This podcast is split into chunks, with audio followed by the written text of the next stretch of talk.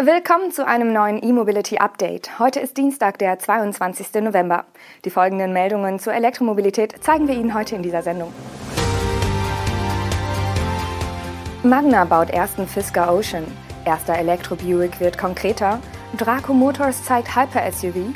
Elektrobus mit Solarkit von Sono Motors und Berliner Parkhaus wird zum E-Mobility Hub.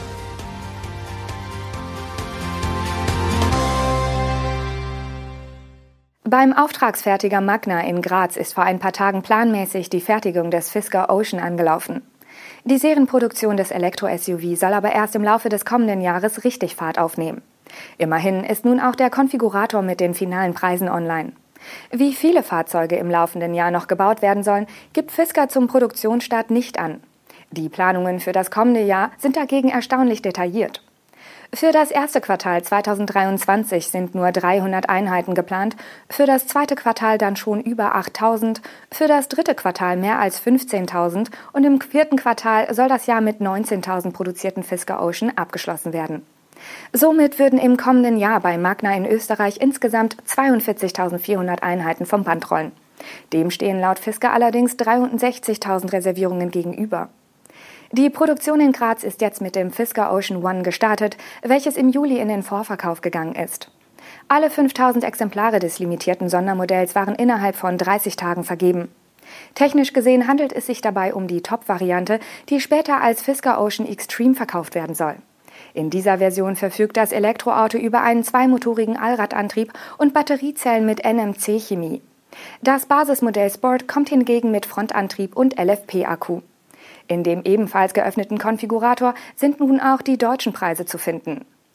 Der Fisker Ocean Extreme wird dort mit 69.960 Euro angegeben. Der minimal langsamere Ultra ist mit 57.000 Euro deutlich günstiger. Der Ocean Sport als Einstiegsversion wird ab 41.560 Euro zu haben sein. Mit vielen Optionen bei Lackierung, Felgen und im Innenraum lässt sich der Fisker Ocean aber auch auf Preise von mehr als 82.000 Euro konfigurieren. Nach dem Hochlauf der Produktion im kommenden Jahr soll die Fertigung ab 2024 auf 150.000 Exemplare pro Jahr verdreifacht werden. Auch ein US-Werk ist im Gespräch. Die General Motors Marke Buick bereitet die Markteinführung ihres ersten Elektromodells in China vor. Aus einem Zulassungsantrag beim chinesischen Ministerium für Industrie und Informationstechnologie sind nun die ersten Bilder und Infos zu dem Modell publik geworden. Das Elektro-SUV wird Buick Electra E5 heißen und mit einem Motor auf eine Leistung von 180 kW kommen. Die NMC-Batterie, deren Kapazität noch nicht bekannt ist, wird vom chinesischen Hersteller CATL stammen. In seinen nordamerikanischen Modellen setzt GM dagegen auf die eigenen Zellen aus dem Joint Venture mit LG Energy Solution.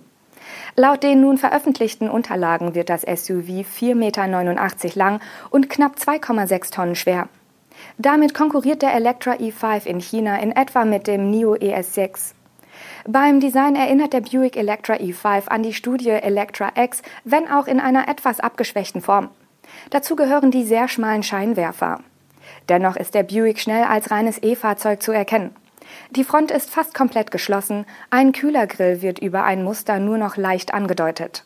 In der Regel gibt es zwischen dem beim Antrag eingereichten Modell und dem Serienfahrzeug keine nennenswerten Änderungen mehr.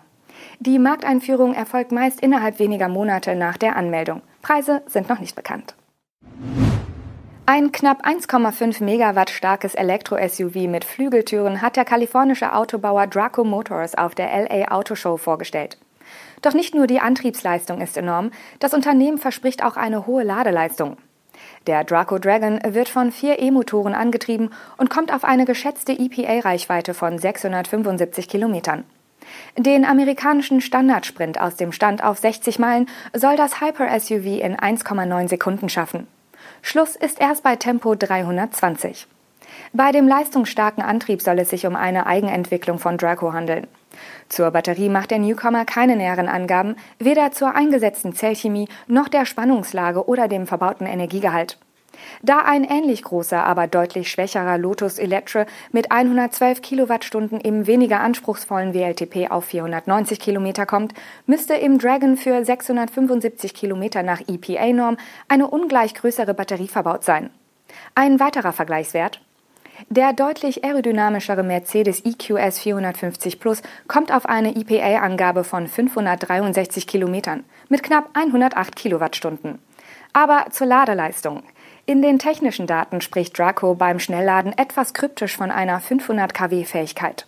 Ob die DC-Ladeleistung in der Spitze tatsächlich bei 500 kW liegt, wird mit dieser Formulierung aber nicht ausdrücklich bestätigt. Legt man die derzeit üblichen 500 Ampere als maximalen Ladestrom zugrunde, müsste die Batteriespannung bei 1000 Volt liegen. Fest steht dagegen der Basispreis für das ab sofort reservierbare elektrische Hyper-SUV. Dieser liegt bei stolzen 290.000 US-Dollar. Draco Motors will 5000 Exemplare des Dragon pro Jahr fertigen. Losgehen soll es aber erst im Jahr 2026.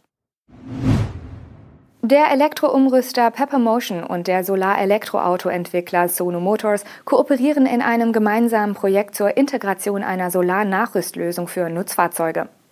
Als erstes Fahrzeug wurde ein umgerüsteter Mercedes Citaro mit dem Solarbus-Kit von Sono ausgerüstet.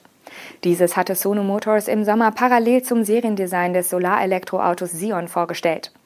Bei dem Fahrzeug, das Pepper Motion und Sono nun vorgestellt haben, hat es sich früher um einen Dieselbus gehandelt. Inzwischen wurde der Mercedes-Benz Citaro jedoch mit Pepper-Technologie elektrifiziert. Mit dem E-Antrieb des Busses wird die auf dem Dach verbaute PV-Anlage aber nicht zusammenarbeiten. Der Solarstrom wird in das 24-Volt-Bordnetz eingespeist. Durch die Versorgung der Klimaanlage und anderer Nebenaggregate soll die Hochspannungsbatterie entlastet werden, was zu längeren Betriebszeiten, weniger Ladezyklen und geringeren Gesamtbetriebskosten führen soll. Die 14 Module kommen auf eine Gesamtleistung von 1,3 Kilowatt Peak. Im Berliner Bezirk Friedrichshain-Kreuzberg ist ein Parkhaus der Zukunft in Betrieb genommen worden. Das revitalisierte Parkhaus am Gleisdreieck bietet 800 Stellplätze und soll dank Ladeinfrastruktur, emissionsfreiem Fahrzeugsharing und digitaler Vernetzung zu einem Smart Mobility Knotenpunkt werden. Realisiert worden ist das Konzept von Projektentwickler CoPro unter Mithilfe von Tesla, der Berliner Agentur für Elektromobilität IMO, dem städtischen Mobilitätsanbieter Jelby und Total Energies. Konkret stellt Tesla in dem Parkhaus 20 Supercharger mit jeweils 250 kW Leistung bereit, die auch von Fremdmarken genutzt werden können.